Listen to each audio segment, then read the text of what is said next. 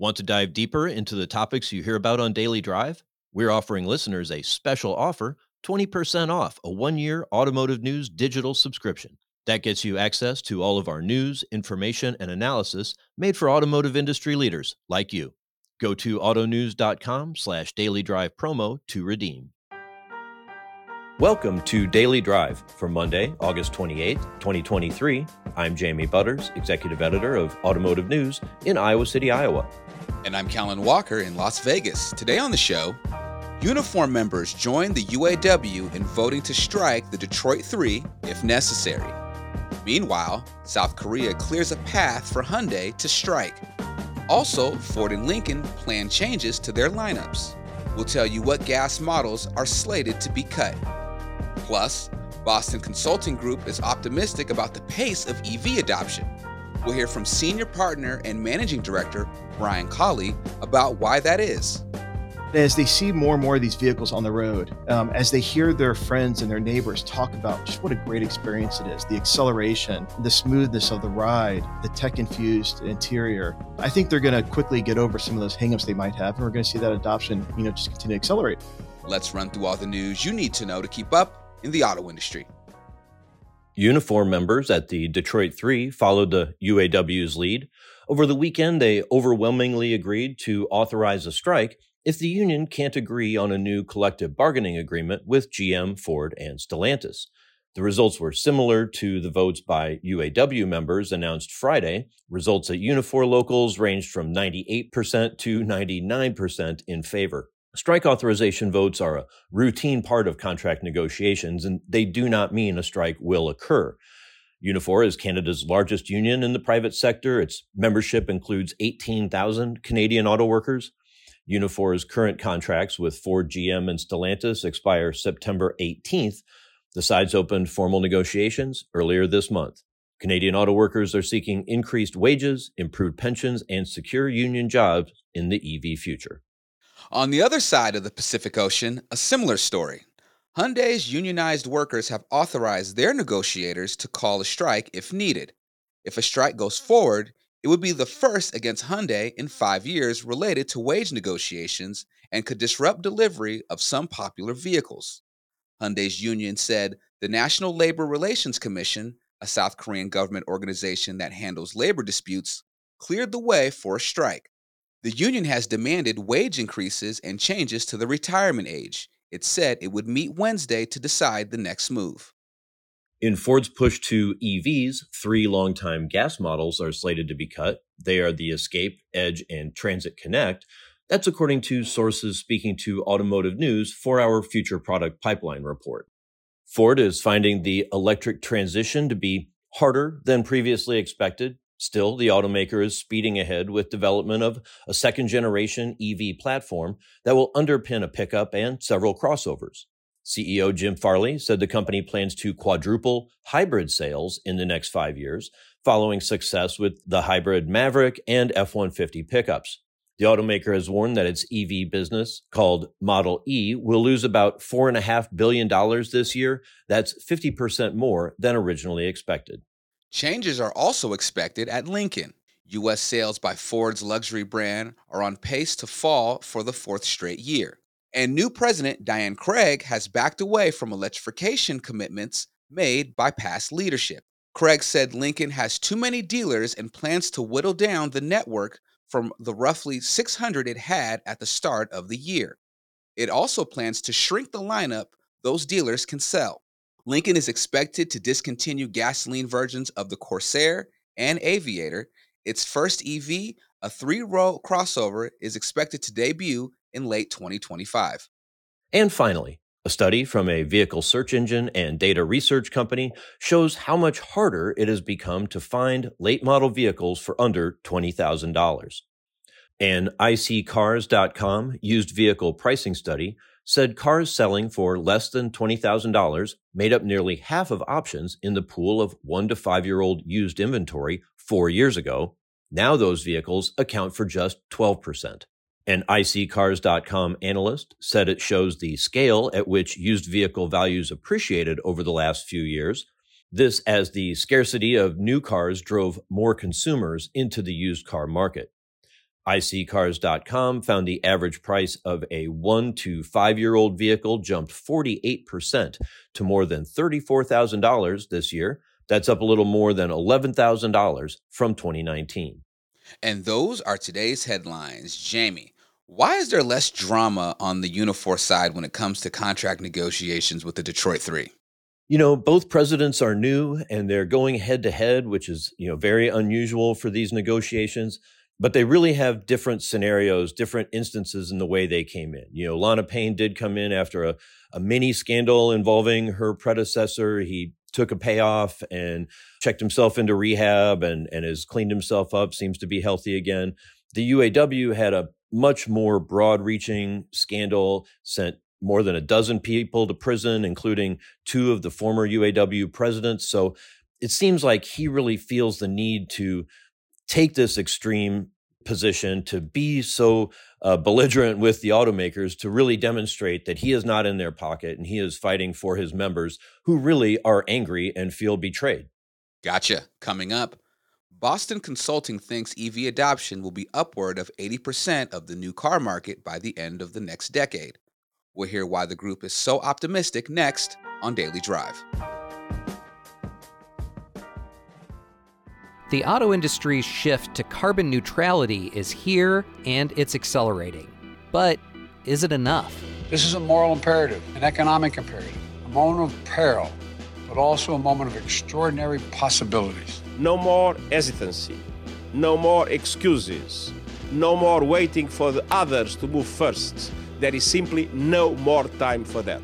Driving to Zero is a new podcast series from Automotive News that looks at the auto industry's roadmap to carbon neutrality. We take a big picture look at the environmental, political, and social trends pushing the move toward a greener future. And we pull back the curtain on how these decisions are being made at the highest levels. My team and I went to each car company separately. We sat down and we said, you know, what can you do? What you cannot do? How much time you need? How much it's going to cost you? And that pay off big time. I said, you know, the, the headline that you need is is GM believes in an all electric future, and I think Dan Ammann and Mary Barra pretty much said the same thing, which is is like, but but we we don't. Spoiler alert: they come around to that idea. Find out how and much more. I'm Jake Neer. Join me and Automotive News executive editor Jamie Butters on Driving to Zero, available wherever you get your podcasts starting September 11th. Welcome back to Daily Drive. I'm Jamie Butters with Kellen Walker. As automakers continue to pour billions of dollars into electrification, EV market share has grown, but maybe not quite at the pace EV enthusiasts had hoped. Supply shortages and an unpredictable economy have made it tough for manufacturers to capture a bigger slice of the market, but Boston Consulting Group is still optimistic about where those numbers will go in the coming years. I spoke with senior partner and managing director Brian Collie about the group's EV outlook. We talked at Automotive News offices in Detroit. Brian Collie, welcome to Daily Drive. Thanks, Jamie. Really appreciate the opportunity to chat. It's always good to catch up. So let's start with the big picture on EVs. You know, throughout this year, we check the registrations every month. EV market share has been kind of kind of steady, kind of stagnant, even at around seven percent do you see that picking up again soon, maybe with some more vehicles entering the market? And kind of where do you see the longer term 2025, 2030 market share for EVs? Yeah, so in the, in the US, I'm talking about. Yeah, so I think the, the first thing to recognize is that there are some very compelling reasons why we're seeing the, the push from internal combustion to, to battery electric.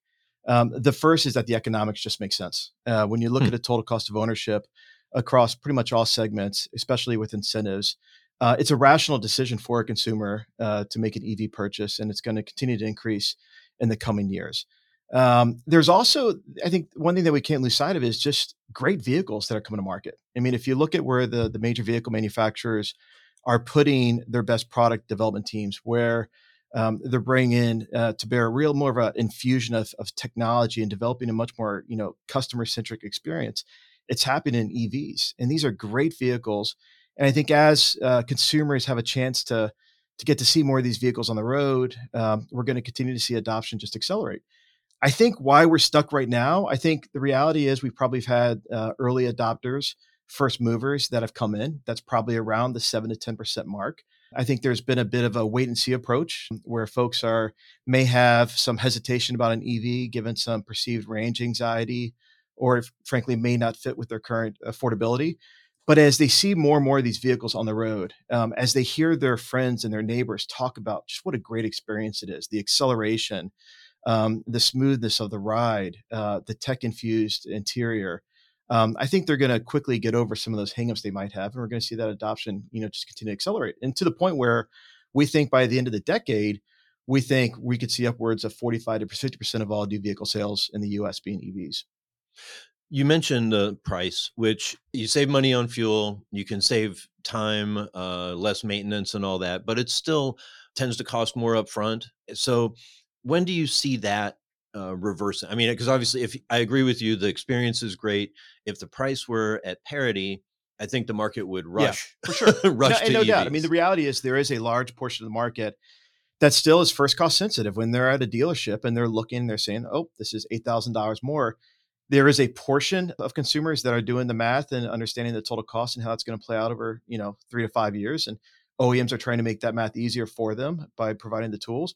But there's also a large portion of the segment that is just you know first cost sensitive and they look at that higher price and like ah i can't afford that or maybe i don't want to afford that right now mm-hmm. and as a result they're choosing differently but i think as we go to the latter part of the decade and in the early part of the 2030s that's where we are going to start to see that actually first cost come to parity and we're going to see that as we see greater scale on ev productions as we see a more mature ev supply base and then of course batteries batteries is really what drives drives it all and i think there as we moved beyond nmc to new chemistries whether it be lfp or lmfp we're going to see you know more compelling battery prices which i think will bring that first cost parity and that's what's going to then allow us to go from 50% of new vehicle sales to upwards of 80% by the end of the 2030s do you see solid state as an important threshold in that or even just changing chemistries within uh, wet batteries? Yeah so i think you know solid state is, is definitely an interesting space to look at. I mean one thing i would say at this point where we are in terms of the overall maturity set from batteries is that technology and innovation of any kind needs to be encouraged and i don't think yet we have yet you know determine what the final solution is going forward mm-hmm. you know certainly there's a lot of excitement around lfp there's a lot of excitement around lmfp in terms of uh, more accessible materials, especially LMFP, the ability to provide greater range at a lower cost while addressing some of the material concerns. Solid state's interesting. There's a number of uh, of companies that are investing significantly in the space. I think the big question there is manufacturability outside a lab environment. Can you really do that at quality, at scale, mm-hmm. in the way that you would need to in order to be able to make those economics work? And I think that's still an unknown. There's some that are betting against it, but we've also seen there's a lot of money that's betting uh, betting on it. So we'll see how that plays out. Yeah, the Japanese seem really uh, committed, and they're banking their their strategy so much on that. I want to ask you about the EV startups. I think you're you're you call them EV challengers, which um, is a good good term because we've got sort of these incumbents, these companies that have been around for hundred years. And I remember when Tesla started, and I was at Bloomberg then, and I was like, like nobody's made nobody's started a car company that has survived a recession since Mr. Honda. Yeah. You know, like it's just too hard. It's you know, it's too big, it's too complicated. Tesla has since had a couple of brushes with death and survived them to become, you know, the strongest, most valuable company in the history of the auto industry. What does Tesla and the other Tesla wannabes, the other EV EV challengers, what do they bring to the industry and what's sort of their long-term impact? Yeah, well, I would say that when you look at the Teslas, the Rivians, the Polestars of the world, certainly they have proven that it's it's, it's possible to to conceptualize, design, and launch a successful EV player. We're seeing that, and I think you know those companies in particular have done some incredibly impressive things. I would say though that more broadly, if you look at a lot of the dozens of other entrants that are trying to to enter into the space, you know, it unfortunately, I would say the vast majority of those players are likely going to fail, especially as it pertains to the North American, and the European markets. For a while, there is a view that it's enough to be an electric vehicle. And that may be the case in a market like China, where there's just rapid growth that's going to be occurring here over the next decades. And, mm-hmm. and being a new EV player, maybe that could be enough. But when you look at North America and Europe, the reality is these are very mature, these are exceptionally well served, so slow growth markets. And if you're looking to attain a meaningful market position in North America, the US, I should say, in Europe, the reality is you have to uh, win through conquest. You're going to have to take share from others. And, and I think the question is, what is it that you're going to bring to the table that's different, that's better? in terms of a product experience, in terms of a seamless sales and service experience. It, it really has to be the complete package. And I think the reality is that a number of these players, they've fallen short in terms of either manufacturing high quality at scale, they've fallen short in terms of the sales experience, or frankly, they just had a product that didn't meet the functional emotional needs that consumers want. And the reality is, it's hard to build a brand in mm-hmm. these uh, these mature markets. It really is. What is it that you're going to do different? What is it that you're going to do better that can allow you to truly be essential? I think the brands that I referenced earlier, I think they're onto something. They have shown that they're doing something different in the market for which consumers are responding. I think a number of the others that are trying to, to grab a grab a foothold in these markets, I think they're going to face um, some some difficult times ahead. Now, all that said, I will say, even though a number of these new EV players may fall by the wayside over time, we should not lose sight of the impact they are having on the industry more broadly. I mean, they are shaking things up. Mm-hmm. They're causing the traditional OEMs to really self-disrupt, mm-hmm. to learn from you know what it means to have a tech-infused vehicle, to learn about what it means to be consumer-centric. And I think at the end of the day, we're getting better products, we're getting better experiences, and consumers win. Yeah, it's hard to think how long it would have taken to come up with a software defined vehicle if there wasn't a company like Tesla pushing, you know, the GMs and the Fords and, and Volkswagens of Absolutely. the world. So you mentioned uh, sales and service, and of course, uh, you know, dealers are an important part of our audience, uh, along with automakers, suppliers, tech community, all that. But uh, some of these companies, like they think you can you can sell an EV like Amazon, and and maybe honestly, regular car makers could sell their cars they're all pretty well made and if it's something's wrong with it take it back to the store and get another one you know you could sort of order it off the shelf. You don't hardly even need a test drive if you're familiar with uh, with the model. But service you know you have these things it's not just a purchase right? You have them for years and even with an ev yeah you're gonna you're gonna need work on it and that seems to be a, a real challenge uh, for the the new players to grapple with I guess when you look at it, I mean, is are dealers an advantage for the incumbent brands, or is being nimble and dealer free an advantage for the startups? Yeah. So you know, call me old fashioned here, but I believe that dealers play an integral role in the success of the automotive industry. We have this conversation a lot with uh, with our clients uh, on the OEM side who are looking at some of the um, direct sales models that are out there that are being explored by others they look at the cost that they pay in terms of the dealer network and, and they have questions in terms of are we getting the benefit that's worth the investment that's worth the cost? And the reality is bar none every client that we've talked to the, the reality is they see the value that the dealers bring. They see the importance of that local market activation and driving that engagement that enthusiasm that excitement in, in the local markets and, and they recognize that the dealers can do that in a way that they simply can't. And frankly if you talk to all these oems it's not so much that they want to move away from a dealer model. What they want to do is they want to take their underperforming dealers and get them up to the level of performance of their top 10 to top 20%. Like, bar none, if you talk to any OEM, how do you think about your dealer network? Um, I think they would say, uh, you know, with new, near unanimity, that the reality is the dealers play a critical role. Um, there is an opportunity to improve. So it's not about moving away from the dealer network. It's about how do we get all dealers to perform at the level they're capable of that can deliver that customer experience that consumers are increasingly demanding. We're about out of time but i, I have to follow up on that because there is the concern i think that especially the younger generation doesn't want to go to a dealership you know or there are people who want to maybe they want the support of the dealer network but they want to be able to just you know shop online have the car delivered to their home uh, they want the the good parts of the Tesla sure. experience, the Amazon experience, but also the security yeah. of the dealer. How, how's the how should automakers try to work through that? Well, I think that's I think what you're describing is exactly what has to happen. Is the dealer model has to evolve, and so when we talk about improving the level of performance of dealers and the role they play in the local market activation, the reality is that as younger younger consumers, as demographics evolve, there is a need for a different buying experience. And as we look at the dealers going forward, it's no longer going to just be a brick and mortar alone experience. It really is about how do you manage the online to offline experience. And we already know today that pretty much all consumers, the internet plays an important role in terms of the purchase decision and doing the research.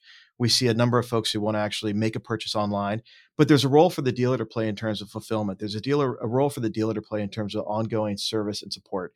There's a role for the dealer to play in terms of cultivating that relationship. And so the role of the dealer will certainly evolve. It is evolving, uh, but it's still going to be an important role nonetheless going forward. Brian Collie leads the global automotive and mobility practice for Boston Consulting Group. Thanks so much for joining me today. Uh, thank you, Jamie, for it's always great to catch up. That's Daily Drive for today. I'm Jamie Butters. And I'm Kellen Walker. Thanks to Automotive News coordinating producer Jake Neer and Alicia Anderson. Today's episode included reporting from our own Michael Martinez and CJ Moore, as well as Greg Layson at our sibling publication, Automotive News Canada. You can get the latest news on labor negotiations, used vehicle prices, and everything happening in the auto industry at autonews.com. Come back tomorrow for a conversation with industry advisor Thilo Koslowski, who predicts that one in 10 legacy automakers will be redefined or defunct because they failed to embrace the digital transformation. If you enjoyed the podcast, remember to like, leave a review, and subscribe so you never miss an episode.